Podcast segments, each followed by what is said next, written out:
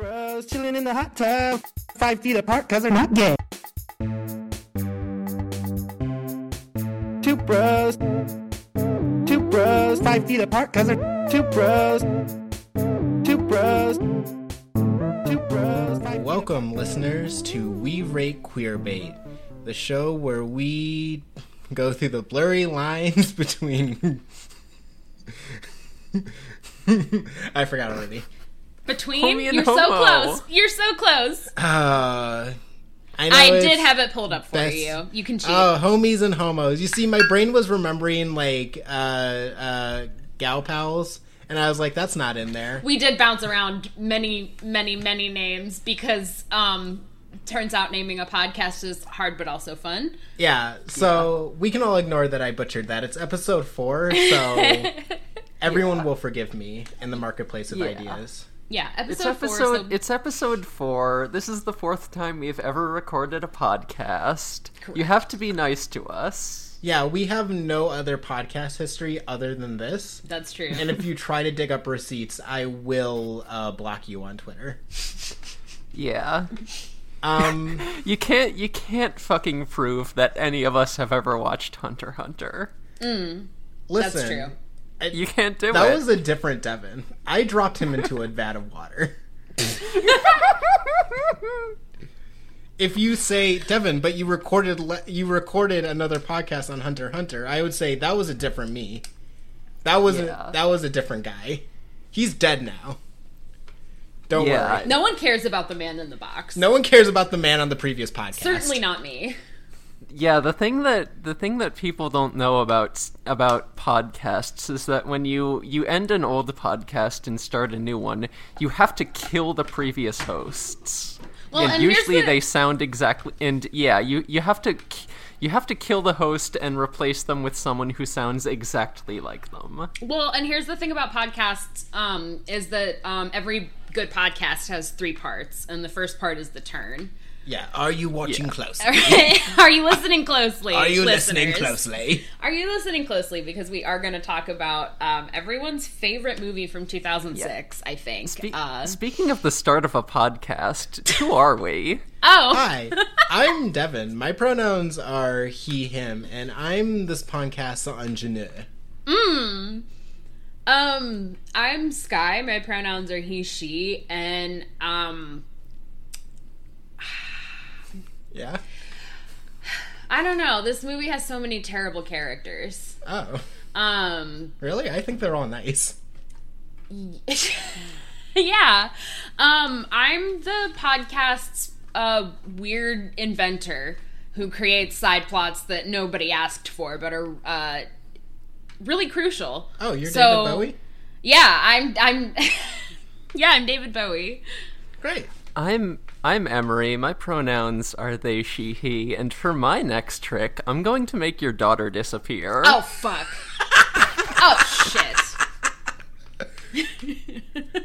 For, for my next trick, I'm My going daughter to break now. both your legs. That's right. My daughter now. For my next I won. for my next trick, I'm going to break both your legs at the same time. Hello. This week we're we're talking about um we talk about a lot of how sometimes queer uh queer baiting in media doesn't have to be two characters uh, obviously in love with each other and never saying it. Sometimes it can be two characters obviously in love with each other and having the messiest breakup of all time. And this week we're talking about The Prestige. Christopher sure Nolan's are. 2006 hit film The Prestige about two gay wizards who just want to say love each other but would rather die. Famous audible dialogue hater Christopher Nolan really made a movie about wizards this time. Famous um yeah, Skye knows my takes about Dunkirk. Um I can't tell a single boy on that movie apart. Um famous uh guy who just makes his soundtracks too loud and all his characters look the damn same. Um got one right one time. Well, in this one, it kind of relies on all the characters looking the same because he just had He uh, discovered his thing. He had two actors play. Um, well, one of them played two discrete characters, and one of them played Spoilers. like a hundred and one discrete characters. So, you know, Spoilers. Oh, 102. Sorry, I forgot about the uh, the guy in the middle. One of them, one of them played the exact same character as he did in Batman. That's so fucking true. It is true. That's so fucking true. I'm just gonna call this man Alfred for the entire podcast because I forgot his actual name. That's fine. I keep calling him Michael Caine. Yeah, in my notes it's Yeah. Michael Caine every single time. Uh, I think eventually towards the end I remembered his name was John, so I wrote that a couple His name's times. Cutter. Is his name? Yeah, his name is John Cutter. I forgot the last name. I just have him as John because at that point they were mostly calling him John. I think. I'm surprised you remember his name was John. I remember Cutter. Yeah, um, yeah, but he is Michael Caine most of the time in my notes because you know I'm writing fast and I don't have time to think. Ah, what that? What's that guy's name? He's Alfred from Batman. You know? Should before we like get too lost in the sauce with this, should I try to describe the plot of this s- insane movie? Let's let's talk about the plot and how normal it is. Oh yeah, so I got it wrong. Um, the first act of this movie is not the turn; it's the pledge. So Yeah. So, um, this is a movie about movies. this is a movie um, that, in Chris, typical Christopher Nolan style, is jumping around all over the damn timeline. I'm going to explain it in chronological order, not how the movie tells it. Because if I try to do the like- movie, I think I would go insane. oh yeah, In in in like the first hour, we are just cutting back and forth between like multiple framing devices of these guys reading each other's journals. Reading each other's diaries that were explicitly written for the other person. I will get into it. yeah, yeah. I mm-hmm. will. It's love. Um, We're doing framing devices within framing devices here. within like Yeah. framing devices, it is insane. Can I suggest something? I'd like to start with the first scene that we get, um, and then like the historical happenings in chronological order. Okay, so Mm-hmm. the first. What do you mean by the first scene? Because the first scene is technically Michael Caine doing a bird trick. Well, but it's interlaced with. So it starts. Yeah, Michael Caine is saying. Are you talking about the first scene? or Are you talking about like the second scene, which is Well, the magic The murder. trick. Yeah. The so because because that's the framing device of it is like how did this happen? Is like what's going on here? It's supposed to sort of a mystery, sort of a magic trick, sort of about movies and how they're three acts. Yeah. Um, Let me explain how Michael Caine opens this with. Yeah, his Michael speech. Michael Caine starts the film by killing a bird, and That's right. He We'll, explains we'll the- continue to insist throughout the movie that murder is essential for doing good magic. that's you have true. to get your hands dirty. Uh huh. You have to get your hands dirty. You have to bury a man alive. This is this is essential for your career. if you want to surprise the audience, someone has to be dead somewhere. Mm-hmm. So, Michael Caine explains the rules of magic, which are there are three parts, which is the pledge. You ins- it, the magician shows you something ordinary, perhaps a ball, of bird, or a man, and asks you to inspect it to see that's ordinary. The next is the turn, where he uh, makes that thing disappear or do something wondrous, and uh, that's the fun part. But you know, you you won't clap for that because you got to bring it back. It's not just that simple of getting rid of it. You just got to get it back there. And so the third part is the prestige, which is where you bring it back. And as we're getting this part, we're getting interlaced with Hugh Jackman, who is Angier in this movie, doing a funny little trick. And at the end of the trick, he falls into a funny little vat of water and dies. Yeah.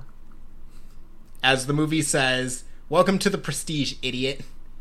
Yeah. So like yeah, the the the first kind of scene is like a guy running up and he's like i'm at part of the act and he's like looking at the magic machine that's the pledge and then the turn he drops off the stage and he's like damn that doesn't seem right and he goes below the stage and yeah he sees the guy drop into a tank of water and he Yeah. can't get out and he's trying to break down the door and then we see him on trial for his murder And that's that that's that's the prestige. yeah. So uh, yeah, that's our that's our setup. So yeah, then if you want to try to take us through the actual events of the story in chronological order. Okay, here we fucking go, folks.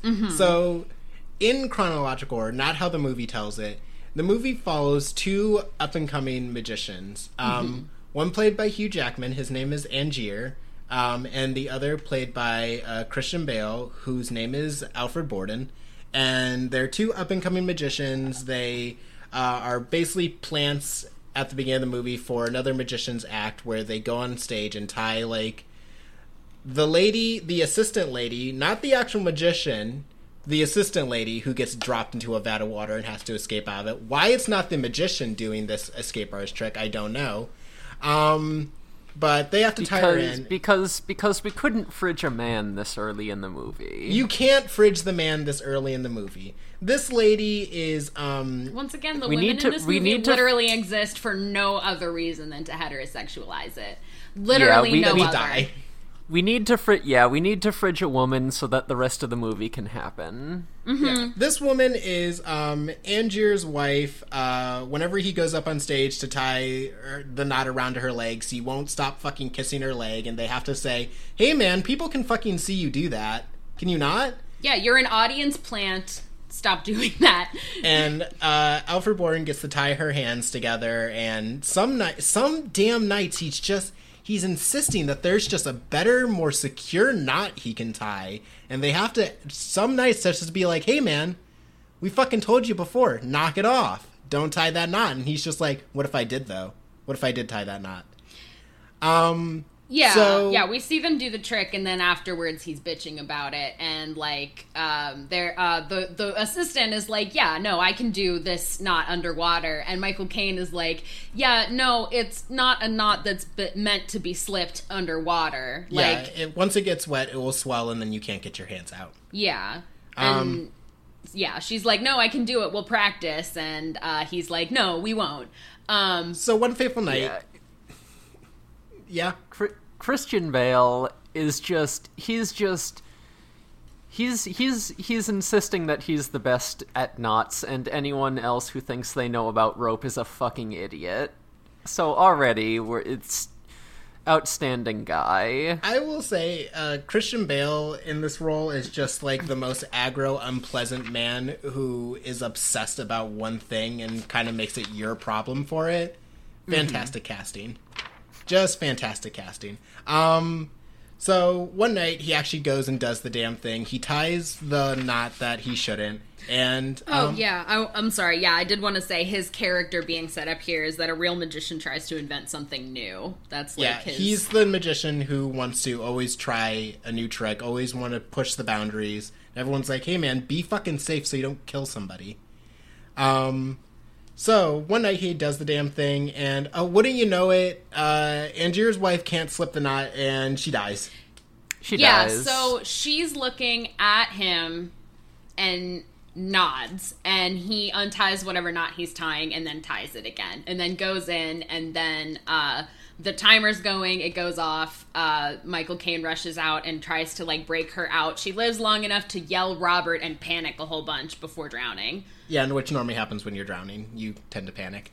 Okay, but this woman is a professional who like gets put in tanks all the time. Yeah, You know but what I once you realize that you can't slip a knot and you're locked in a box, Okay, but once you realize you are not locked in a box where somebody's actively coming forward and hitting it, and you know that you are a trained professional and just have to hold your breath until that time because you can. I'm sorry. for, I'm gonna start dunking you like- in boxes and see how well you do when you realize you can't get out. I'm just saying, if this movie had respected women at all, they just wouldn't have done it. They would have had the magician do it and have him like really not be able to slip the knot and be too proud to have somebody off stage, and it would have just made more tension between the two anyway. It doesn't have to be a wife that's fridged, but anyways. Anyways, yeah, I, plus plus it would have been like thematic because then he's dying because because of bad magic. Pride. Yeah. Yeah, he has his own story going on that ends here that like, you know, they always kind of blame each other for, you know? yeah. I will still say, I'm pretty sure if you uh, were dropped into a vat full of water and realized that you couldn't slip the knot and therefore get out, you might start to panic a little bit. Um, I would panic as hell, but that's why I'm not a magician. Yeah, that's why I'm not doing it. That's why I don't go in any tanks. Yeah, that's why you know, like if if that was my job and also there was somebody there to break me out with an axe and also if I was very insistent that I could slip this certain knot underwater, I would you simply know? I override perhaps my. would have practiced it before I nodded at the guy who was supposed to do the knot and said, "Yeah, tie the unsafe knot on me. I I want you to do it." You would simply not drown, is what you're telling me. Basically, what you're telling me this whole time is you simply would not. Drown. I simply would not have been murdered by this guy. But anyways, I simply would not have died. If it if it were me, I would simply not get into a war with another magician. Yeah, so speaking of this war, um, we're at uh, this lady's funeral. Her name is Julia, um, and they're at their her funeral. Um, Cutter Michael Caine is telling a fun little story about how he knew a sailor once who uh, nearly drowned, and when they asked him about it, he pauses first and goes like, "It's beautiful." Just like going home, and I'm just like, "You're a fucking liar, my guy," but whatever. And uh, Angier really takes this to heart because he's an idiot. And Borden shows up to the funeral, is like, "Hey man, I'm so sorry about what happened." And Angier is just like, "Hey man, what fucking knot did you tie? Just real quick, what knot did you tie?" And he says, "Uh, I don't know," and leaves. And this I is the say- framing device for the whole movie: is that Angier's like, "What the fuck do you mean you don't know? You tied it." here's here's my yeah. thing. Yeah, Um, yeah. can I? I've kind of spoiled it already. Can I spoil it here because this is such a fucking. I don't want to. yeah, there are two brothers. I don't want to tear apart this movie so quickly, but this is kind of flimsy when the whole time you have him saying, I'm arguing with myself over what knot I tied. Okay, but like, take this. You're the brother who tied the knot. Uh huh. The other brother goes to the funeral and doesn't know. Literally, they haven't talked about it yet. Doesn't know what knot he's tied. He said he talked, he asked himself that all night. He says that to him. yeah, he And asked- we know, seeing the movie, that that's code for I've been asking my brother this whole time. Okay, which knot you go tied. to the funeral and you're like, oh shit, I don't know what my brother did. So you say, I don't know. Now the brother has to be committed to the idea that they're not allowed to know who did it. Yeah, it's It's them like having one miscommunication. Whether the one brother didn't tell him because he's like ashamed of it, or the he didn't do it because he was just like, I don't want to reveal this horrible secret. But now you, as like a guy, have to be committed to the idea that we're not allowed to know what we did to sell the bit because we're Yeah, awful the- people. these two brothers just being so committed to their bit of pretending to be the same person causes so many fucking problems. Yes. Yes. It's it's it's incredible. I'm not saying it's smart. I'm not saying that this would be solved if either brother just like, you know, talked about their shit, but they can't. They can't because they're too committed to the fucking bit. yeah. Anyways, um, during this time, Borden uh, gets a funny wife, and he. Uh, Oh, is- first we have to say before they uh before that all happened, they did go to a magic show together. I wanted to talk about that in gay moments Oh, okay. because it is like one of the most tender moments they have with each other. That's fair enough, I suppose. I was gonna say like it's uh like chronologically, I guess, for the you know it's it shows that um uh Yeah. Borden. um yeah Borden's whole thing is like devotion to like a great trick or the tricks, like you know it's the great trick. Yeah, that's where he's like, you have to live your act 24 7 because you never know who's watching. Yeah, because they Yeah. yeah they see a guy like do a, a trick, and he's like, oh well, the real trick is that he's pretending to be frail all this time. Like yeah, he's really a strong man. Yeah, pretending to be feeble so that people don't suspect that he can carry the heavy things that he needs to carry to do his trick Between Mm-hmm. his thighs Mm. at all between times. his thighs. Yeah. Yeah, yeah. Okay, so yeah, um, okay, yeah. So next, Borden gets a wife, and he uh, is like doing like, oh, I can do a funny bullet catch. Um, that'll be our funny trick we can do. And she's like, isn't that dangerous? And he's like, yeah, probably. You know, maybe. And so he goes and does the funny bullet catch, and then at the bullet catch thing, uh, who is this but Angier in disguise who slips an actual bullet into the gun and is just like, hey, what motherfucking knot did you tie, my man? And I love again. that. I love that any every single time they call for uh, uh, uh, audience partic- p- p- participation in this movie, they always just go straight for the guy wearing a fake beard. Every time, it never fails. Yeah, I feel like after the first time, you would just start having plants in the audience because you're like, well, I never know which one of them could be my most hated rival who wants me dead in every way. No, but they it's they they they, keep fucking doing clear it. that up when they when when they talk about how dangerous the trick is. They say you can't have every audience member be a plant, so He's okay. sucks to that idea. He's nervous enough that he doesn't. He has Fallon himself be there. Like, okay, um, Yeah, Fallon. So Fallon's like this guy who's supposed to be his ingenieur, his like assistant, um, who is always shown in like heavy, like has a big beard on and has a top hat, and always kind of keeps his head down and never says a damn word. Wonder who that could be. Hmm. Wonder who it could be. Wonder who it could be in disguise all the time.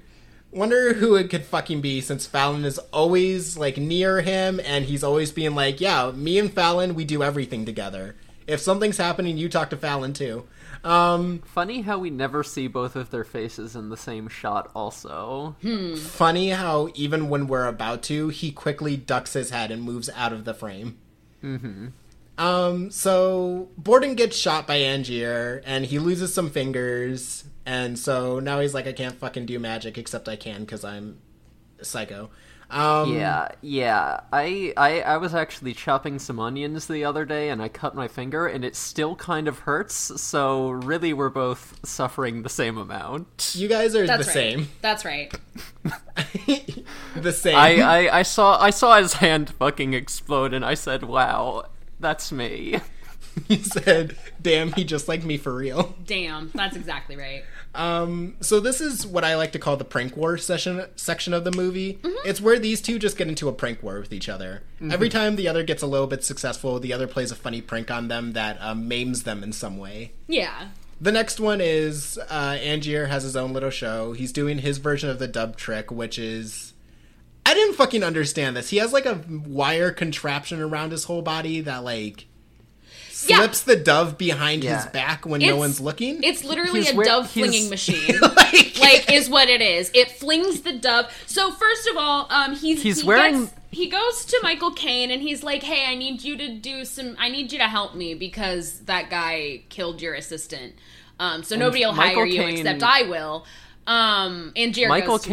Caine is just like, I have exactly the thing. Here, Mm-hmm. I built the mech suit from Live Die Repeat. You're gonna wear that. Right, but first he says you're gonna have to do the dove trick, and he's like, "I don't want to kill a bird," and he's like, "Well, you're gonna have to. You have to get your hands Just dirty to fucking be a, kill the a bird, you little nerd. And then he, Do some and then motherfucking he's animal training him. cruelty, you pussy. Yeah, you pussy. And then he like trains him how to like use this machine and then in the very like as he's like finally learning how to use it with a real dove, he learns that it he, he somehow didn't realize this whole time in like practicing with it that you don't actually kill the bird. It like flings it underneath you on a string so that you can like pull it back up with a flourish.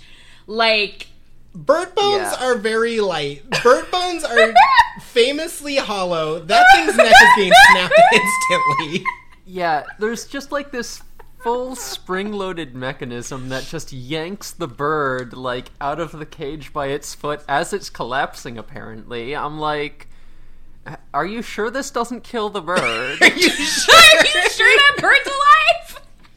Also, they when they're like demonstrating the contraption when he doesn't have like his full suit on and everything, you can clearly see like the metal like remains of the box like near his palms still. Like it's a big machine and it's loud mm-hmm. when it goes back.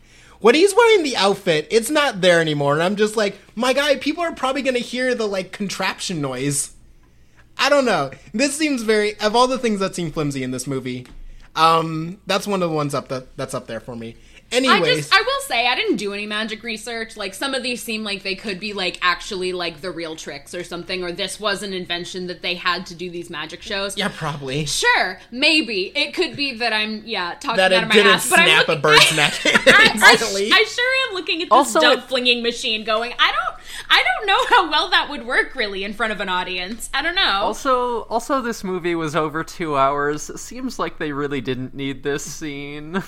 yeah, just this in is just to say that they're doing a prank war on each other. Um, Borden shows up. He uh, messes with the trick so that the contraption snags early, and it basically kills the bird and breaks the lady's fingers. Yeah, he literally puts his like messed up hand on top of the cage and then like pulls his two normal fingers and like plucks the top of it so it just snaps the cage around the bird and it like snaps around the person's fingers as well, the other person holding the trap.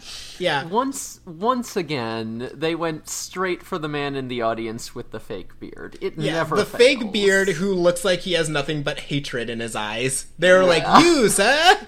Um, Argo really fucked up on that one. oh yeah, Scarjo's in this movie now. She doesn't matter. Um, Also, also, it, it is just low key established that you know these guys are going to each other's magic shows like literally every performance. yeah, like, and this is where we come up to um, the most important part of the movie, which is Borden is doing his is unveiling his new magic trick, and it is the transported man, and he goes and the movie framing for this is they don't even show you the trick because it doesn't really matter. What matters is that Angier is fucking blown away by it, in which he just throws a ball from one side of the stage to the other, steps into a door and pops out of the other side just to catch it. And Angier's like, "What the fuck? That was so good. What like Yeah. that was the same Also- guy." Yeah, they don't let us see it. They just let you see him go into the door, but then they're like, because I, th- you know, they don't. It's a weird framing device on it, I guess. I don't know, but It's yeah, to show that the trick itself doesn't matter. All it matters is that like Angier's recognizing it as the greatest trick he's ever seen. yeah, and Also- You don't need Angier and it. also ScarJo. Yeah.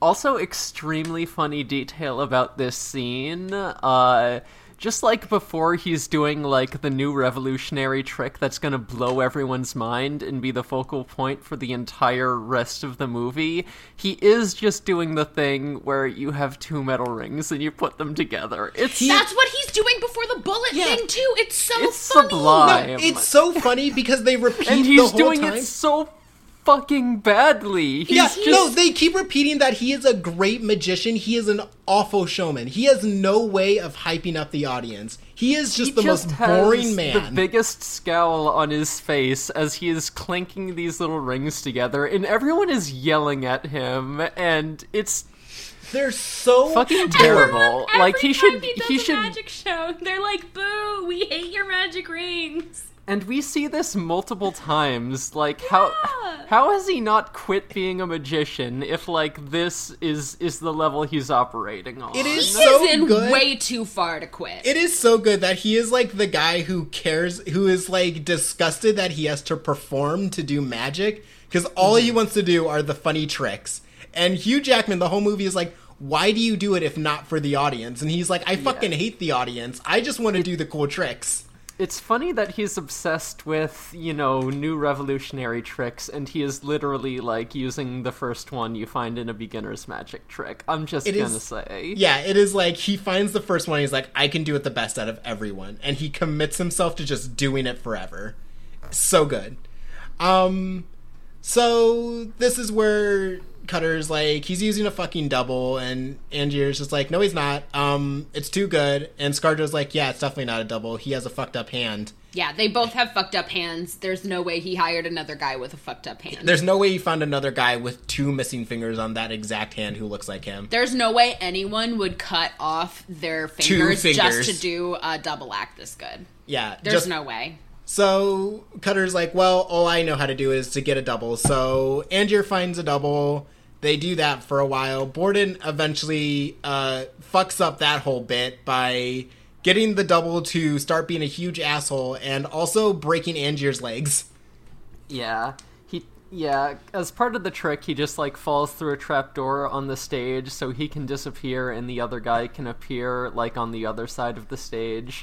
And and and and Borden just moves away the the the big pillow that he falls on, so he just he just breaks his leg. It's pretty funny. Yeah, it's, it's pretty like. It's the most visceral prank. thing to watch and also incredibly funny. Yeah, and then he Yeah. rises up on a platform and like pays the double to like come down on like a rope above the audience and like Yeah. with like you know looking drunk and he's like, oh, there's just too I'm too magical for my one stage, so I'll be over there and uh, Yeah, don't go too hard on my man here. He just game jacked this man's entire show. He was like, "What if I showed up in the other trapdoor and and and tied up your double and made him look like a clown?" Mm-hmm. I will say we talked about how this guy had no charisma there for a while. This is like a whole routine he does when Yeah, he's like he's- making fun of no. Hugh Jackman. He's doing a Suddenly roast. he knows how to sell it. Like he can only perform when he's doing it out of spite. That's right. You know, sometimes you gotta.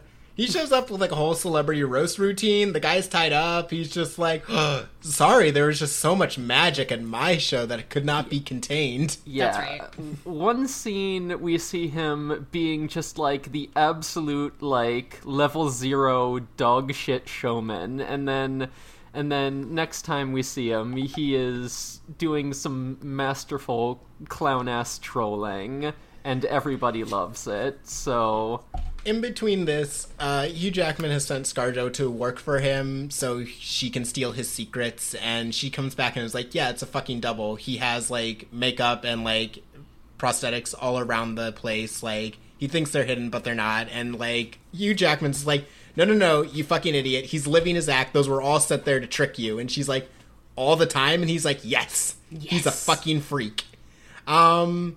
So this is where she's like, I by the way, I stole his diary for you. Do you want it? And he's like, Oh, thank God. Um, I do need there's a password for it. So can you get that? And she's like, No. And he's like, Don't worry, I got it. So he kidnaps Fallon and then buries him alive. Yeah, he he he he he leads Fallon into a, a, a dingy alleyway because he know he, he he he just walks onto the street knowing that Fallon is gonna follow him. So he walks over some trick stairs and then Fallon falls through the floor directly into a coffin and Mike which um, Michael Caine is immediate there immediately there to slam the lid on and and and hammer the nails in. He gets shot but he's fine. Yeah, he gets shot in the arm, but he's fine, and he's like, "Oh, that saves me the trouble of putting an air hole in there for you, asshole." I can't believe what a dick Michael Caine's character is. I get that Yeah, this he's guy might have like drowned asshole. his assistant once, but like, goddamn, Yeah, he puts it and he shoots him and he's just like, saves me cutting you an air hole. And I'm just like, man, you're about to bury him alive. I don't think that matters at this point. that air Uh, hole's gonna fill with dirt pretty soon. Yeah, that... that- air hole's gonna be a dirt hole really quick. Oh. So Borden walks up and is like, hey, uh, see that you finally are afraid to get your hands dirty. Haha, very funny. Where's my dude? And he's just like, before I show you your dude, um, give me your greatest trick. And he writes down on a funny piece of paper and hands it to him. And he's just like, yeah, that was one word. So give me the trick. And he's like, the secret to my trick is that word. And he's like, oh, fuck yeah, dude. And so he leaves. He's like, hey, where's my assistant? He's like, how fast can you fucking dig? Uh, So he has to dig him up.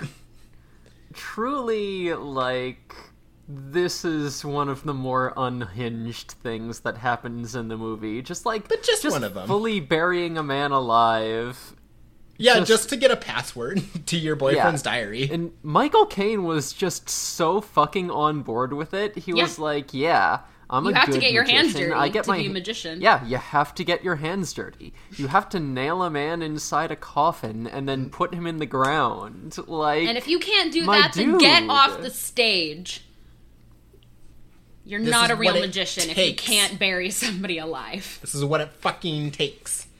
So this leads to um, Angier reading the note, and all it says is Tesla, and he's like, "Oh, I remember that one time we were at a, a stupid like science expo, and Nikola Tesla had one of his horrible like coils there, shooting lightning everywhere, and Borden was there also. So that must be his trick. Tesla gave him a thing, so I'll just go to Tesla's house." Anyways, the thing that Tesla makes is a cloning machine. Like, Jesus Christ. That's just like a side plot in this movie is that um, Tesla invents a cloning machine by accident.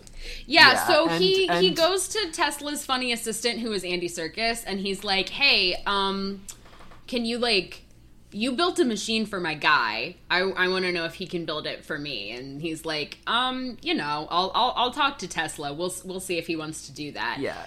Um And a- as he's on his Tesla bothering trip, like he's slowly decoding the journal, and then he eventually finds out, like, oh, haha, this journal was a plant, actually. I made you think that the Tesla bullshit was real, so joke's on you, idiot. yeah, Tesla never an built me a cloning machine, asshole. I love writing an entire encrypted diary just so one man will leave me alone. Mm-hmm. Just because I know my ex will read it. Yeah, just to distract my ex for a while so I can do my trick in peace. So Hugh Jackman's like, great, got a cloning machine now. Yeah, Excellent. yeah, yeah. So he Yeah, gets to that part in the journal. He finishes the journal and he goes to Tesla and he's like, "You lied to me. You told me that he uh, he made you a cloning machine." And Tesla was like, "I literally never said that. And I also told you that making a cloning machine for like a dumb illusion trick is like A bad extremely idea. irresponsible Yeah. and a very bad idea. But I did finish it. It's done. Um, Yeah, it Tesla is literally just everything like- outside though. Tesla is literally just like, I, turns out I didn't build a teleportation machine the first time, but but I can do that. I did it, except it's a cloning machine now. It works perfectly. Yeah, So- yeah, yeah. He's because they're like, oh, it doesn't work, and they clone uh, Andy Serkis's cat, and then uh, they. He's like, oh, it's not fucking working. I'm going. I'm leaving. I'm mad. And Angier walks out, and then he sees the cat outside that didn't move from outside, and then he sees like this like huge like just acre of hats, and he's like, damn, they've been cloning my hat this whole time for real, just all the way out here instead of inside the lab. Yep. Hey, so the- yeah, the- he's the got a cloning machine now. The cat scene was kind of a little upsetting, even though I know knew going in that the cat was going to be fine. Oh yeah, Yeah, it was upsetting Yeah. for Andy gets hit by- Serkis' character too, who was like, "Hey man, that's that's my cat." Yeah, the the cat gets hit by a lot of lightning, and I'm worried for them. Um, so Hugh Jackman now has a cloning, a fancy, sexy new cloning machine, and he brings it back and he's like, "Hey Cutter, check this shit out. I got a And cool he's- little machine."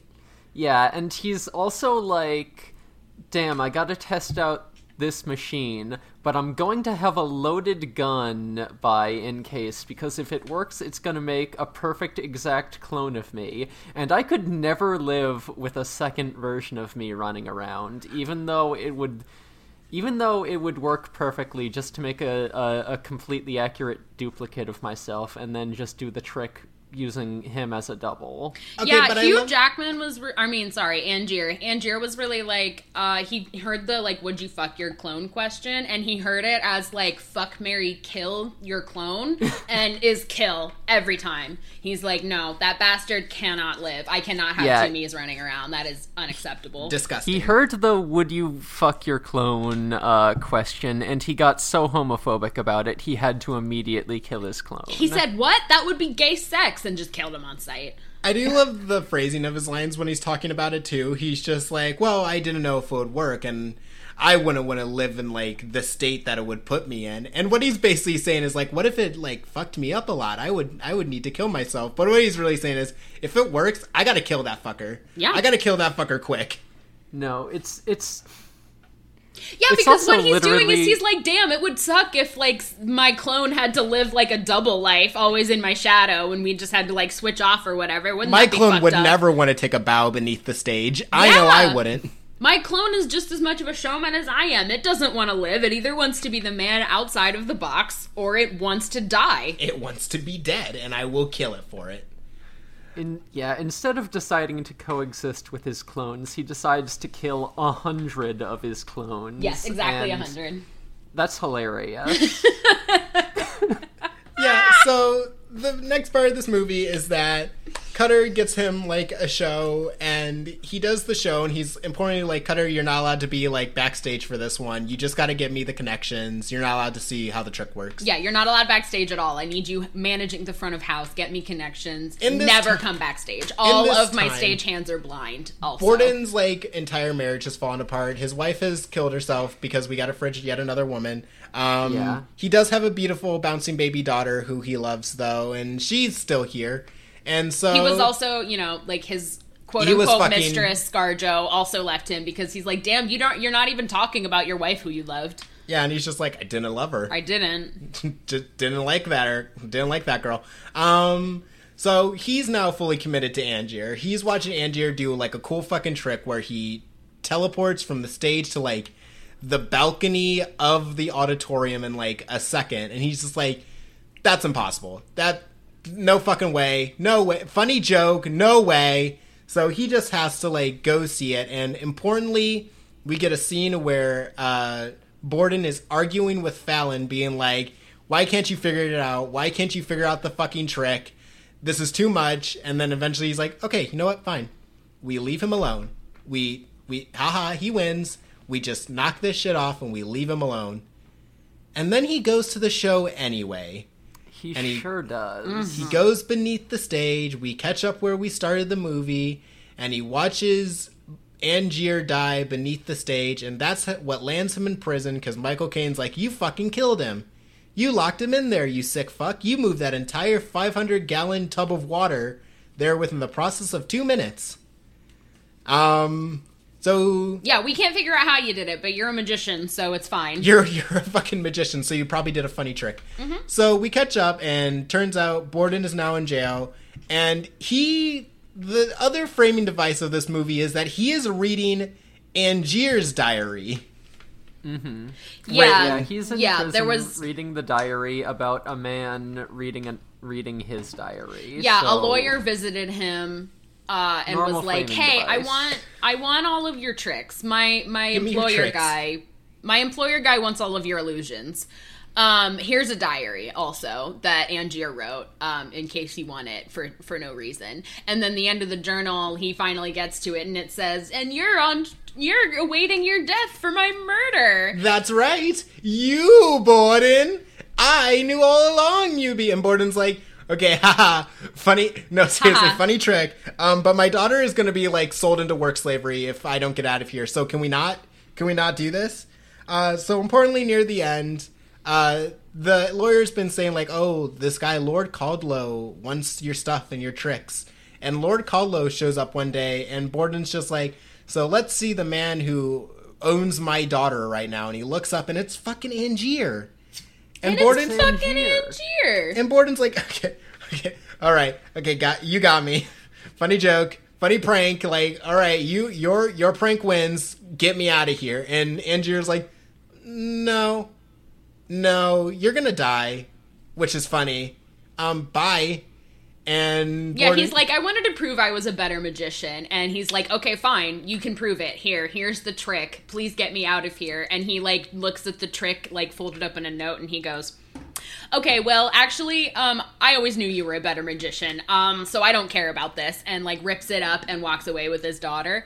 And, yeah, Borden's Yeah. like, hey, um, you think this place can hold me? Well, it fucking can. They're gonna kill me. You shouldn't do this, Yeah. man. He, he this rips up the secret me? to the trick, truly just proving once and for all that this entire time they've just been motivated by spite for each other, and everything else is just excuses. That's right. like he do- he don't care about the trick, he don't care about his dead wife, he just wants to ruin a man. He just wants this guy to suffer. he just wants to get back at his ex, at his ex.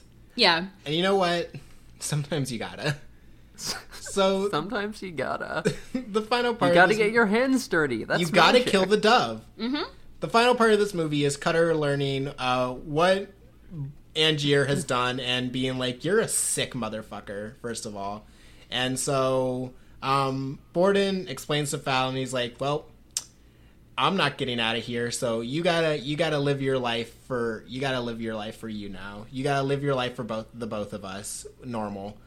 And so the end of the movie is cut Angier alone looking at his basement full of bodies and then Borden just shows up and shoots him and is like, "So, you figure it out yet, dumbass?" Yeah, we see Borden getting hung, and his final words are abracadabra. And then right at that moment, he also is shooting Angier, and he's like, "Hey, you figured it out, dumbass? We did use a double, just like Michael Caine said all the way at the beginning." But we did the whole time, whole life, we've been Oh. doubles. the like the whole entire time. Uh, it was simple but not easy. We both had half a life, but that was enough for us. And It was definitely enough. We didn't ruin the lives of everyone. we around weren't us. miserable. Yeah. And this then whole time we've been deceiving our wife and everyone around us. and Borden is like, "But you, you went halfway around the world, spent a fortune, hurt so many people, and what for nothing?" And Angier is like, "I did it for their smiles, the smiles of the crowd, to see their faces." And Borden's like, "Yeah, don't give a shit. Bye." Yeah, And the end of the movie is him- spite. Yeah, the end of the movie is him uh, going to get his daughter from Cutter, who is showing her the dove trick, which is he kills a dove and then takes another one out of his pocket and says, "See, same dove." Yeah, yeah, yeah. He uh that one, Damn. one of your dads did die, but it's okay because one of your dads is still here to come uh be your dad. Damn, it's it's it's like a metaphor. It's like the metaphor for What if real. what if the doves were like the two people? What if just like Sarah's nephew in the beginning of the movie, uh where where's his brother? Yeah, where he, the de- dove, the guy does the dove trick, and then the little boy is like, "He killed it," and he's like, "No, no, he, it's right here," and he's like, "No, that's a different one." Yeah, I said, "Where's his brother though?" And he's like, "Damn, I guess if one of us died, the other one wouldn't." You and know? Borden gets real scared for a second. It's just like, haha, smart kid. I wonder I wonder what the conversation between Cutter and Borden must have been like. Like, hey, sorry I sealed you or your brother in a coffin and buried you alive. How about I hit, help you get your daughter back? Cutter was Uh, probably like, okay, no, seriously, now that he's dead, which knot did you fucking tie, dickhead? Like, yeah, really. yeah, hey, now that he's gone and you don't actually have to like deal with him afterwards, which knot did you tie? And he'd probably be like, don't know, it was the other, bro- it was the other brother. Genuinely don't know, man. That would I wish he like because that's what's funny about it. He at the very end, even if he had asked, it was the other brother because he was the one obsessed with mm-hmm. magic, so he wouldn't have known, and that would have been great. But also, like it, it, he didn't care. He literally did not give a fuck at the end. Anyways, mm-hmm. this movie is about the messiest breakup of all time. Yeah, Do it's we- about the two most normal men ever. Yeah, Do yeah. Should we get into our gay moments? Yeah, can we talk about gay moments? Let's do it. My um first gay moment is we talked about earlier, but when they go see the magic magic act in the first part of the movie where they're both just like sitting there like enraptured by it. And there's a moment where he like does like the fishbowl trick and it cuts to Angier like clapping and he's just like looking from the stage to Borden with just like the most mesmerized smile on his face and Borden's Yeah. just like staring at the stage content and I'm just like Yeah, 'cause he's Borden's- obsessed with him. Borden's watching and chuckling because it's like he he gets it. Yeah, he, knows. the. He and knows. Angier's looking at him like, "Oh man, you see this shit? This is incredible." Mm-hmm. he's like, oh, he got it so quickly, and then like they're arguing afterwards because It's he's so like, cute. it can't be so simple. Like, like they're having their like first conflicts, but it's cute. They're having like, It's yeah, they're having an like incredibly a, cute moment. yeah, like a cute little like magicians. Like they're like, oh no, the trick can't be that simple, and they're like arguing Mm-hmm. about it back and forth. It's really and it yeah, the moment is really cute when he's like looking at him and going, wow, he figured it out. Yeah, Bord and Borden just being like, the real trick is deceiving everyone around you. Not that I would know anything about that. Wink. The real trick. The real trick is lying to everyone forever. because the moment they figure out your trick, you will be absolutely worthless to them, and so the you should never do it, no matter how much it hurts or hurts them. Yeah. Yeah, Normal. Normal. Did you guys have uh, other moments for gay love? God. Shout it out Um, for gay love. It can also be gay Not hatred. really. I was I was just kind of fixating on how fucking cool Christopher Nolan thinks magicians are. They are. They're the worst Yeah. humans on the entire planet, but magic is cool. Yeah. He's right. He Yeah, he Magicians are the unsexiest sexy people alive. Like you see someone doing a magic trick and you're like, "Damn, that's sexy," and then you see them and or like talk to them and you're like, "That's not sexy." But like sexy, it's you know. Yeah, when they pull the coin from behind your ear, that you're like, that was kind of sensual. But then they start talking to you, and you're like, I'm going to bury you alive. That's right. Um, Yeah, the God, Angier I just- instinct. I think Yeah, the other I'm gay just- moment is just their diaries.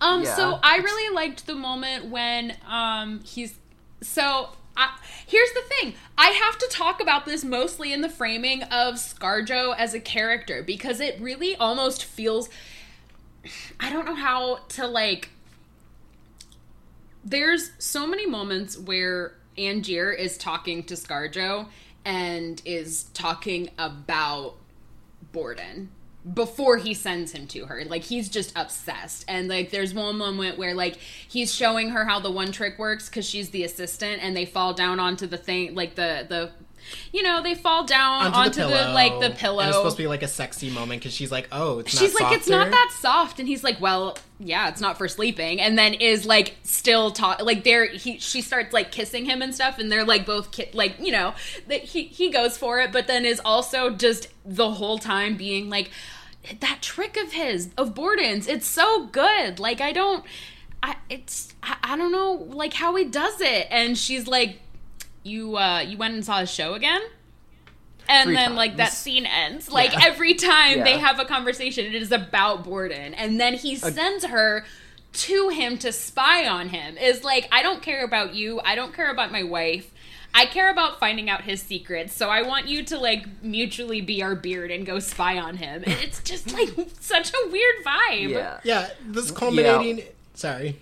W- once again, they are going to each and every one of each other's magic shows. Like, Yeah. fellas, is it gay to to start a competing magic show right across the street from from your man's magic show? Yeah. Once Like- again, with the express knowledge that the other person will be watching it. Yeah. Like Yeah. with like the knowledge that they're like, yeah, he will be sitting in the audience, and I am doing this trick for him. I am doing it to say mine is better.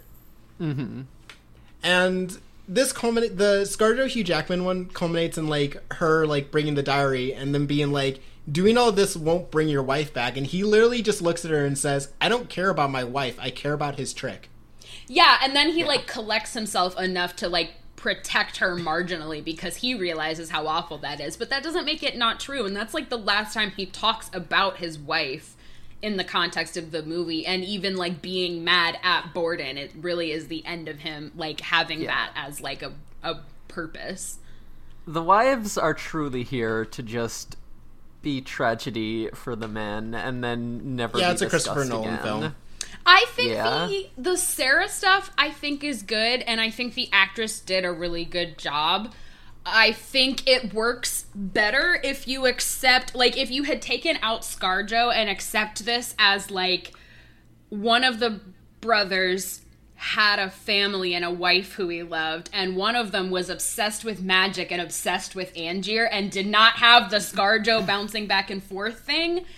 I think that would have worked a lot better for all of it because it really just it it feels like he like the one has like a gay romance and obsession with Angier and that's why he's never able to With- fall in love with this woman but then Scarjo is and he's like oh I do love her it's like messy it just feels mm-hmm. like it should have been Angier and he should have just been like so obsessed with Angier and talking to his wife about Angier and she's like why do you care so much Yeah, because the through line for Borden's wife is that like she he like says, "Oh, I love you," and she some days is like, "No, no, you don't. You don't mean it today." She and- starts out being like, "Oh, you don't mean it today, but I guess that means you love the magic more than me." And, just it, makes it the days- Yeah, at, at first she's like, "That makes the days where it you do mean it mean more," and then later she says it again, like recognizes that he's lying and says, "It makes the days where you or like." It, she says it to the other brother and Yeah. says it makes it so much harder when uh You don't.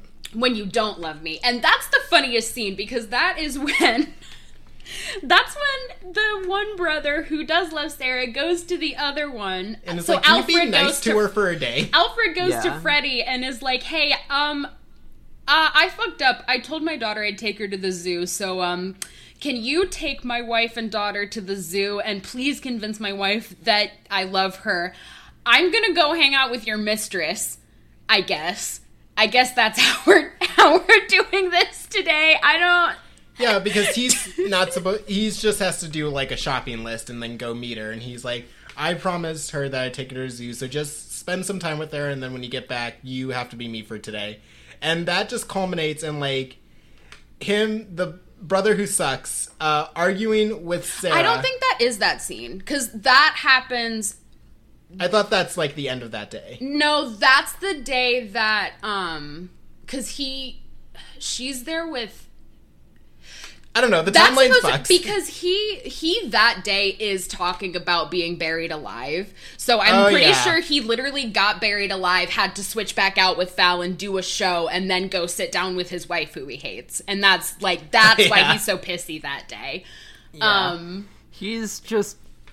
You can tell he's had a normal one throughout that in, entire dinner scene. Yeah. Like, he's basically just yelling the entire time, I sure did have a normal one today. he says, "I'm sure regular tonight. Um, I can't wait to be regular my entire life and have nothing weird happen to me.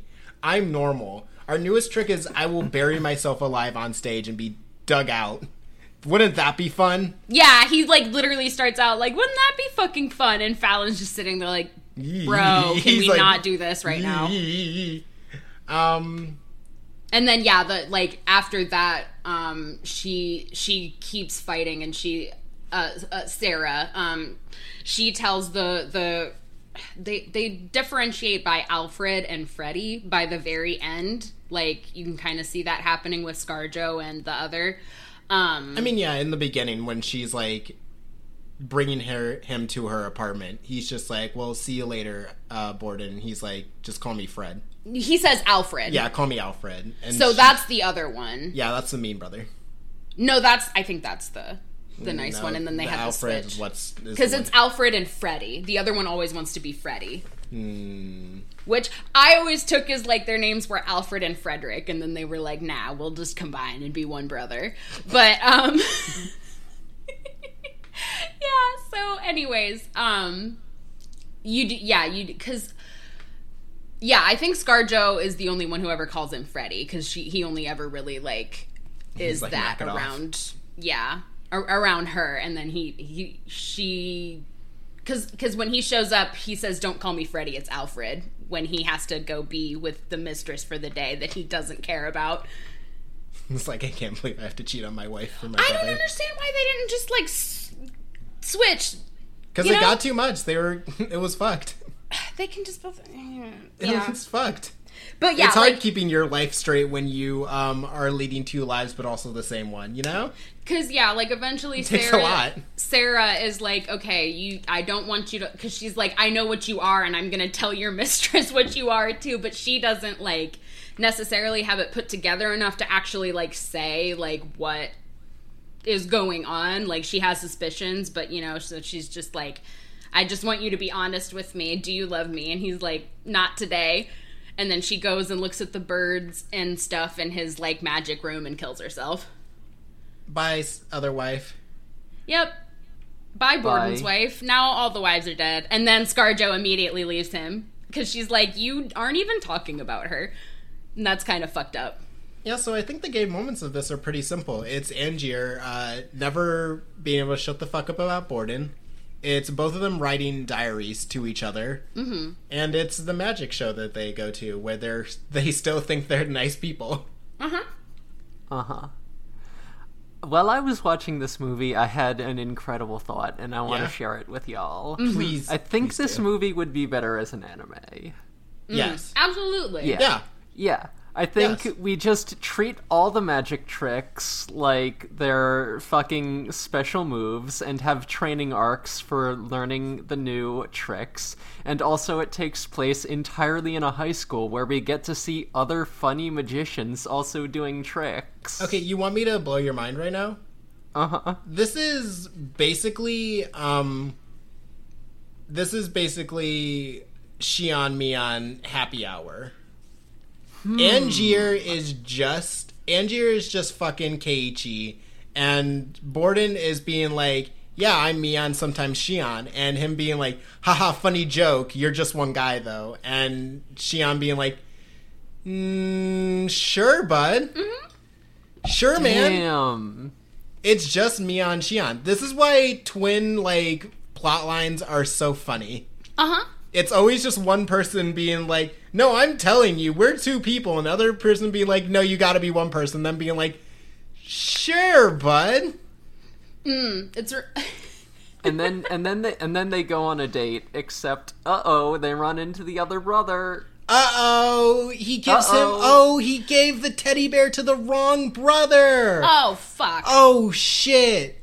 And then the the mean brother takes um, Angier to the uh, ceremonial storehouse um, full of the ancient artifacts and tells him a scary ghost story, and now thinks the whole town is after him. Damn. Damn, Hate it when that happens. What if I hate when it happens What- to me. what if this movie was in a high school and it had a tournament arc? Oh shit! Magic tournament arc. Cutter is like Magic tournament arc. Magician Wizard- versus magician. magician tournament arc and like the whole thing is like they're both cheating because like Borden's two mm-hmm. guys and Angier's just cloning himself. Mm. And they're uh-huh. convinced they're each other's cheating but they can't prove it. And like You know- the whole time is them like killing off their fellow competitors because they're like you fucking know don't you? Yeah, this is all well and good as like a tournament arc, like high school kind of thing. I I think it's I think it's Death Note. I think it's Death Note, except uh, Light Yagami has a secret twin, and then eventually L starts. Uh, so L starts cloning himself no, actually, L has a secret twin, and then Light starts cloning yeah cloning it's the himself to get shitty little boy the second half of Death Note that you haven't watched yet Hmm. Yeah, I know. Maybe you should watch the second half of Death Note. I regret my words and deeds. yeah. If if you had a clone who was an a, a, a- an exact duplicate of you, and someone wrote your name in the Death Note, would it kill one of you or both? That's a real good question. Can the Death Note determine if both of you are the same guy? what if Um, What if, you if were Light Alfred Borden and Note and- Frederick Borden, and you wrote Alfred Borden in the Death Note, but they were both Alfred Borden because they both What if like you had a clone? lives. Okay, what if you had a clone and uh, he wrote in the Death Note that you should die? Would it kill one of your clones or would it kill all of you at once? Yeah. What if Light Yagami had to write his own name in in the Death Note every time he cloned himself, and he was like, "Damn, which one's it gonna be this time?" Light Yaga, Yaga, Light Yagami I never know falls if I'm gonna be the one in the. Death Note or the one on the stage. Yeah, Light Yagami falls through a Death Note d- trapdoor and drowns in a tub of water, and he's just like, "Which one will it be? Which one of me will it be today?" Should we do our Uh, rankings? Let's do our rankings. Let's do our rankings. Where do we? there are a lot of fridged wives in this, so where do we put this? Uh, where do we put this on No Homo? No hetero is about fridging. No All right. homo is about their actual like. Did they get straight married? shit. Because they do get Yeah, straight no- married. Yeah, no hetero is like fridging and like the actual gay content, so it has a lot of fridging. It's like very, st- very strong in the fridge department, but I feel like I don't know. Is it? Is it? It's very, very hate based, and so how do we rate that as opposed to like a romantic ship? I think I want to go on the obsession level. You know, where you hate your ex so much, but you're just. You know how it's kind of like that thing where it's like, even if you hate something, if you keep tweeting about it, you are just a fan? You know? Mm-hmm, Where people are like, I'm not a fan of this. I just think about it all the time. It's like, yeah, you're a fan. You hate it, but you're a fan. Like me with Naruto. I hate Naruto, but I'm a fan of Naruto. I will talk about Naruto for hours. yeah, that's me thinking constantly about um uh the movie Now You See Me. we can't talk about now you see me um so i think we gotta rate it on how much of fans they are of each other God, they hate each other so much. they is the hate each thing. other so fucking much Yeah, that it's like making them both look stupid how homosexual is it to have a girlfriend but constantly be talking to her about the guy who killed your wife and then eventually send her as like fuck me to said guy? How gay is that, do we think? how gay is it to view your rival's show every night to pay a ticket to go to his performance and study it so very closely and then sit there enraptured by how good it was every night but like you're angry about it I think this might be a five star no homo. Damn. They ruined the, each other's lives and everyone else because they were no homoing so hard at each other. They're like, I'm so extremely straight. In fact, I hate you. I'm gonna go get straight married about it and ruin both of our marriages. Yeah, you meet your soulmate and you want them dead instantly. Is Yeah. what's happening here. Mm-hmm. Yeah. So I think this, yeah, this can be a five. Yeah, I think this is a five star no homo. And how about- Incredible. yeah. How are we no hetero? How do how do we think that goes? Lots of fridge wives. yeah. Nothing but fridge fridge wives. wives. Yeah. Yeah. No on-screen kiss though. No on-screen kiss. I think I'm thinking for me maybe a three or a four. Yeah. I think Is it the opposite? no, yeah, number five on the scale is like an intentional on-screen gay kiss, and Yeah. and, and a number one is just fridging every single wife. Hmm. So like, I think this is a one on the no hetero scale because it's just like there's there's it's extremely. Yeah. This is they- the most heterosexual bullshit that has ever happened. It's We will- extremely okay. homosexual and also extremely heterosexual. Yeah, this is the Yeah, most yeah, hate-filled heterosexual uh, shit you've ever seen. I will get a wife, but I will think of nothing about this person, and I might kill my wife just to get back at them. That's right. Okay, yeah, that makes sense. But now, No Romo has to be really easy. It's a one, right? Or wait, Negative one. yeah, yeah, Yeah. These people do not love each other. These people want to go They're- watch magic shows with each other for probably the rest of their lives, and that might be what someone could call a romantic relationship. They need to do it on like the other side of the auditorium and then talk about it afterwards for five minutes. yeah. That is the extent of their love can deal with each other because they're also like, you need to die. Mm-hmm. Yeah, they're obsessed with each other. It's not romantic. They need to like hate fuck and never speak again. I also, mean- they both need to not be magicians. I mean, we you said this should be an anime. This is Naruto. this is Naruto and Sasuke True. constantly trying to kill each other. This is Naruto never shutting the fuck up about Sasuke. This is Sasuke constantly being like, "How's Naruto doing?" This is them literally seeing each other and being like, "I will destroy you." Yeah, but as much as we shat on how not romantic that was, they still like had their like blood form a heart beneath them after they like like or mm-hmm. no, the blood was holding hands Yeah, after their arms is- got chopped off. This is that what was this pretty, is. Yeah, this is not even that romantic. They can. Yeah, I this think- is like they can be romantic in the extremes. They can be like, I think- "I love you, brother," and that's why I will shoot you. That's right. Yeah, I think this this even goes further than Naruto and Sasuke hating each other because like Naruto and Sasuke they just hate each other, they just want to kill each other. Like these two are just ruining the lives of like everyone around each other. Like this is like I mean, Sasuke never tried to steal Naruto's daughter and raise her as his own. Oh, but could you imagine if he did? Could you imagine if be- Sasuke uh, tried to steal his wife? Could you be imagine if Naruto sent Hinata to confess feelings for Sasuke just to steal his secrets? Hinata, I need to know how to do the Chidori. You gotta go work for Sasuke.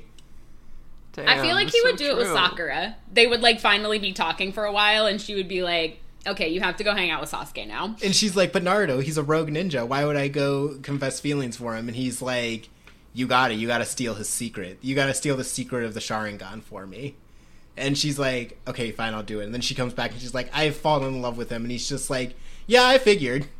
Okay. Oh, oh, that was one of the gay moments I wanted to talk about. Actually, I oh, completely Oh, speaking forgot. of gay lines, when she's like, I have fallen in love with him, and he's just like, then I know exactly how hard this is for you. Hello? Hello? Hello? What does that mean? if not, I'm in gay love with him. Listen, I love him too, but you just gotta kill him. I That's am. him ob- be- I'm obsessed with him too, bestie. But come on, Listen, bitch, we're you gotta stealing get his over secrets it. right now. You gotta get over it. We've I- moved past yeah, gay I- love to gay hate. Keep up, sis. I, I, I want to give this a negative one on the no Romo. This These is a two have the opposite star. of a friendship. It's truly incredible. I'm so glad I forced us to watch this movie because this movie is obscene. yeah. It's unhinged. This movie is just the more you think about all the discrete plot lines, the more unhinged it becomes. Yeah. Can we have a third segment to talk about the Tesla plot? Yeah. Okay. Can we Okay. just talk about the Okay, fucking- so we got our rankings. We got I'm our just- rankings. Congrats for us. Let's Uh-huh. talk about Yeah, the Tesla um, plot. yeah. yeah, we we gotta. It's okay. Okay, so I think we we we have a one in no hetero, five in no homo, uh, negative one in no romo. So that puts us at a five. This is our lowest score ever. That's right. Good by for a us. Good for us. Good for us. Well, we broke our streak because we gave what everything. Uh, We had like it saying at like a nine, I think. it was like a 15, 9, 15. Yeah, it was something screwy. Like we were we were meeting at extremes before, and now this is Yeah, except this for is- Mouse Guard, which is perfect, even three stars across the board. Yeah, simply immaculate. Not queer beating, not queer baiting. Good media. I'm so glad Emory, you're going next because you're the only one who suggests good media. Um, I have a strong one. I'm very excited to to thank reveal it. God. Um, yeah, this is this is an unhinged movie. There is an entire subplot that is Nikola Tesla just invents a cloning machine by accident. Yeah, because the subplot Mm-hmm. goes like he decodes his journal and says. I gotta he, go- he encodes his journal with the code Tesla. Borden does this, which, by the way, is a journal that he Wrote specifically so both brothers are writing in this. Yeah. Like they're each taking turns writing in this. Um specifically in this Tesla code, specifically to piss off Angier. Um and then uh God. He so he sends him on this fucking quest and so he's like, uh the the code is the answer also. That's that's fun. That's how I got my trick. Tesla. Yeah, fucking Tesla. dr- and so he sends him. He goes to Tesla. He goes to his buddy man, and he's like, which is Aunt, uh, Aunt, my my boy, um, Andy Serkis, and he's like, yeah. So um, we can certainly probably build this for you. Maybe it, I definitely know what you're talking about when He you said, say "How you much built money do this you have?" Um, yeah, if you have a lot of money. And so he goes to uh, Tesla, David Bowie, and says, Hey, um, like the Angier and Bowie have this conversation, and they're like, So, um, you're really obsessed with this. This seems like it seems really insane for you to build a cloning machine to clone yourself for um, a, a magic trick. That seems like like really a problem um like maybe you're too obsessed. But he's like but tesla you're also obsessed with electricity. And he's like damn it's true. I can definitely build this machine for you. And the whole time there's like they're going to these like conventions where like a bunch of electricity is going off. And they're just like uh it's because of Thomas Edison's propaganda. It's actually very Yeah. safe and totally normal um and Thomas also- Edison's men are here to spy on Tesla and Yeah, try to also, like, like, arrest him is- quote unquote There question is mark? just like this. There's just this running side plot of Tesla having his own little rivalry rivalry with Edison, and it's not fleshed out even slightly, except when Edison's men burn down Tesla's laboratory. Yeah, it's just like a- it's- we're really just doing parallels between magic and science here, and I don't understand why. It's only in, in its own little partition of the movie where Yeah, it's Tesla just It's like by the way, they're to the same. they get to say, "Oh, well, me and me, Angier and Borden are magicians. This guy's a wizard because he can do what magicians only pretend to do." I guess I don't know. It's weird because it's Yeah, like he can do things like clone himself. it's so it's such a weird parallel too because it's like the par the thing that is like driving the the conflict between like Angier and Borden is that they both love like the magic show thing, but Borden loves the magic and uh uh, Angier loves the show. So I'm not sure what we're supposed to get about this from like him talking to Tesla and Tesla being like against Thomas Edison, unless we're supposed to like, is Thomas Edison the one who loves like showmanship? Thomas And, Edison is the one that knows how to sell his product, and Thomas- Tesla is supposed to have like the better product. Thomas Sure. Edison would never hurt a bird, I think is the real thing, because as we all know, his girlfriend was a magical glowing bird. Yeah, Thomas Edison would never do anything to harm another animal because he just has that kind of moral track record. Well, until, you know, eventually he learns that you gotta get your hands dirty. Yeah, eventually he starts Damn. cloning himself and dropping himself into a box full of electricity, like uh, Spider-Man 2. Uh huh. Yeah, so there's a weird parallel there. Anyways, yeah, this whole thing is basically them going like damn, you like he he uncracks the code and is like, damn. Tesla, you lied to me. You said you built a cloning machine and you never did. And he said, Yeah, I didn't before, but I did now. It's done. It's done. I made it for you. We simply we've simply we've been shooting sparks at your hat for the last week and nothing has happened. So now we're going to try a cat to see maybe if we can only clone living creatures and how that goes. Uh, they do that and the cat is fine and they're like, huh. I guess it doesn't work at all. And fucking Angier's like, well, fuck you guys, I'm leaving. And as he leaves, uh, he just hears like a cat like a hundred feet away in the woods. And he's just like, huh, I wonder what that is. And he walks over and he finds like a giant pile of top hats and a cat just sitting there. And he's like, oh, you guys just didn't check outside. yeah, damn, it's all out here, just like you know, a hundred, a hundred yards away. And he's like, damn, I never checked the calibration because I just, I, it's so crazy never that all these hats are just out here in the fucking woods. It's We never checked our yard. Never Yeah. once did we venture outside and see this like fucking The forest of cascade top hats. top hats. The forest Yeah. of top hats out here. Tesla's problem was that he just never touched grass. This is this is this is a warning to us all. Get That's off right. of Twitter. Go outside. This is the sweatiest movie of all time. this True. movie is just they filled the like fucking water tank that drowned Angier and his wife with the sweat from making this movie. God. One of my favorite movies Okay. of all time. Mm-hmm. Can we just can we I know I've brought it up multiple times, but can we just once again talk about just how Michael Caine's character is the most amoral fucker to ever live. Oh yeah, he doesn't Like, give a shit. He He's so gives weird. he gives no shits about anything. Because he feels like like I had th- this conversation like the first time I watched this movie with Devon, where I was like, he feels literally like Alfred. Like they took Alfred out of both the comp, like the out of those Batman movies, even though this was first. It feels like they put him.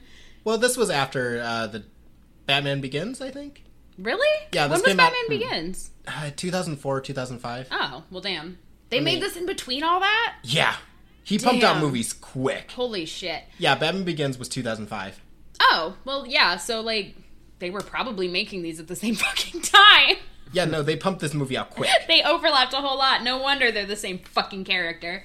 Um, Yeah, they're like, yeah, Michael Caine, just do the same thing. It's like the shtick in there where his thing is to just say wise shit all the time, but like most of the shit he's saying is like, well, if you want to be a magician, you gotta get your hands dirty, like killing birds and nailing your rival in a coffin. Like it, it's so weird.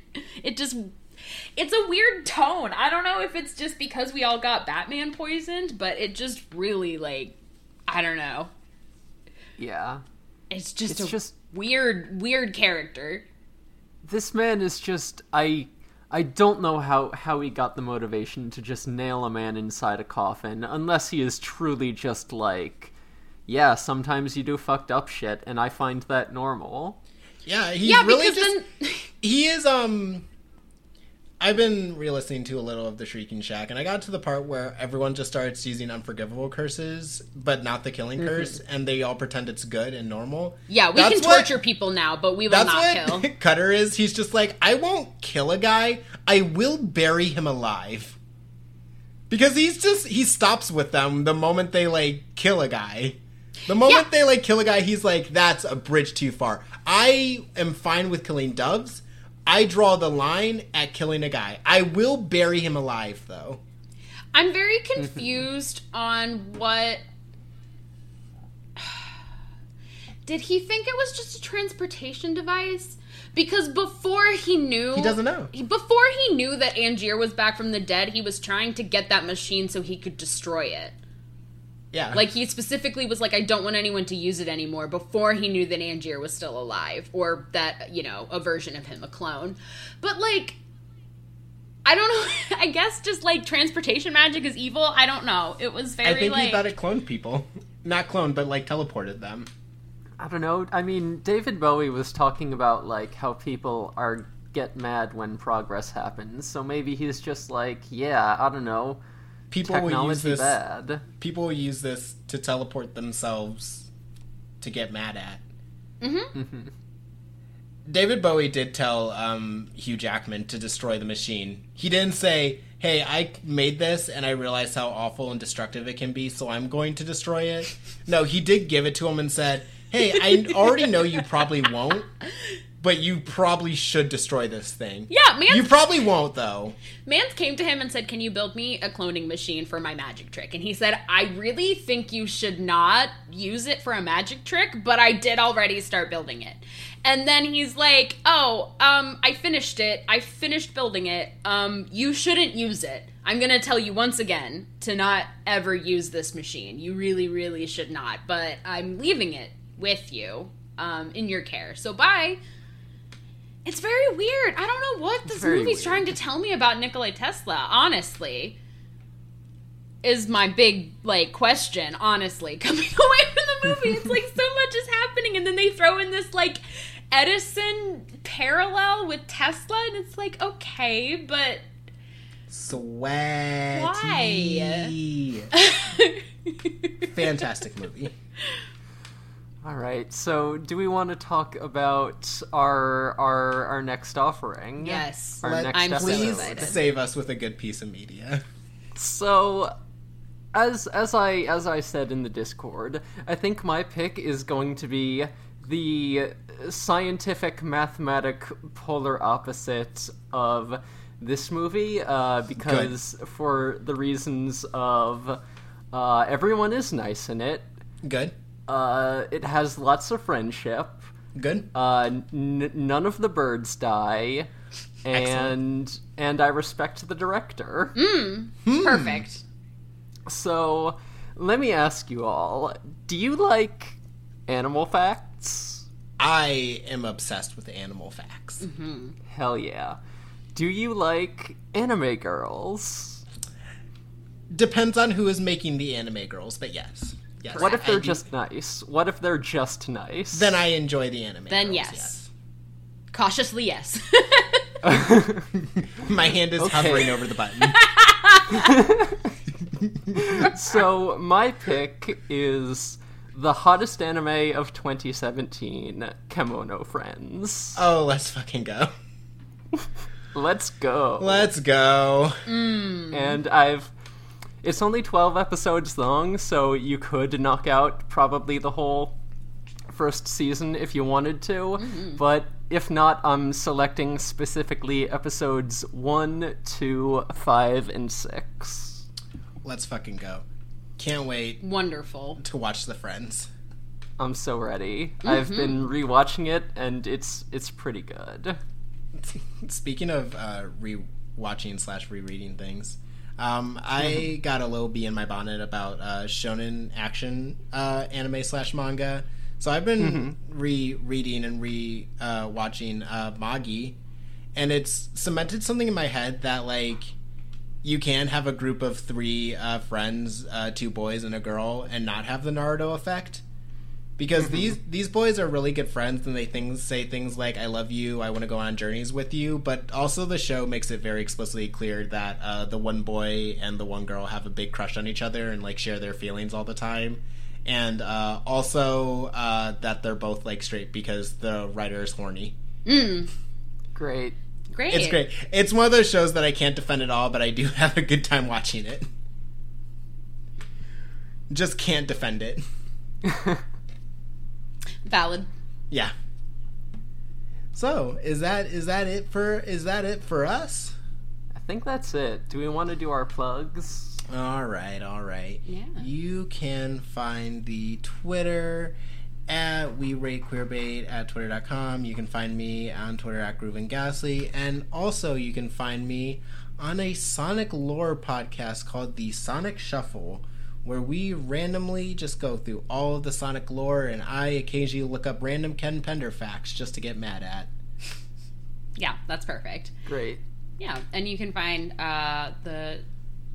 You can find me on Tumblr at Dankus McDonald, and you can find me on Twitter at Sky underscore Bird thirty six. I will have a Tumblr for this eventually. It has been hectic over here, but uh, yeah, for now you can check out Go Next Willix Hunting for all of our fun stuff relating to that podcast.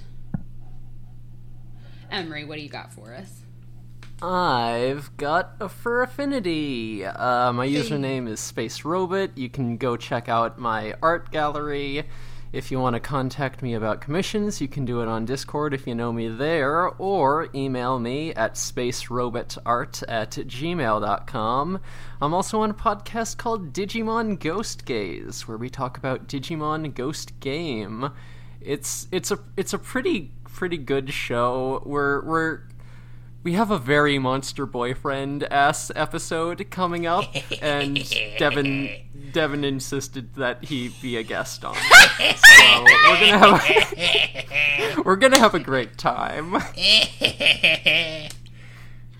Wonderful. we get to see The a big Mormon man. big. Hmm. We get to see a big guy. um. That's wonderful.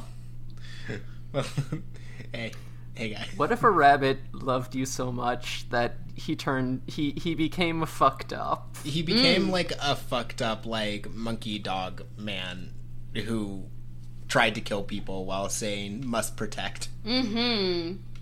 The corruption of obsessive love. It's great. What if It's um pr- it's pretty also hot. what if a funny dog um like got out in your town and looked at one poster that said it should be a werewolf and it said oh right and then it started killing people.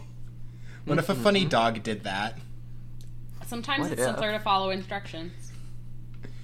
So that The entire episode is just based that that dog is like, oh yeah, he accidentally ate some data that said he should be a werewolf, so he just started doing it. Me too. Bad dog. or good dog? I don't know. He was following orders. Yeah. Yeah, they they they left their their local folklore out on the counter, and he just went right for it. Yeah, I mean, come on. There's no bad dogs. There's bad owners. you Yeah, know? maybe you shouldn't let your dog out, and maybe that you shouldn't let your dog eat the folklore that says kill people ritualistically. Mm-hmm. Also, don't let your dog be a cop. That's true. Exactly. Exactly. That's true. That's right. Hey guys, What? uh, What? wouldn't it be just so crazy? Oh my god, what? Wouldn't it be just absolutely insane if we just ended the podcast like right here? Oh my god. Oh my Like- god. No. No, no, no, I'm just kidding. I'm kidding. Okay, okay. Oh, okay. Just okay. Just a joke. But wait, Unless, just comedy. unless, Unless. unless Good night. Good night. See ya.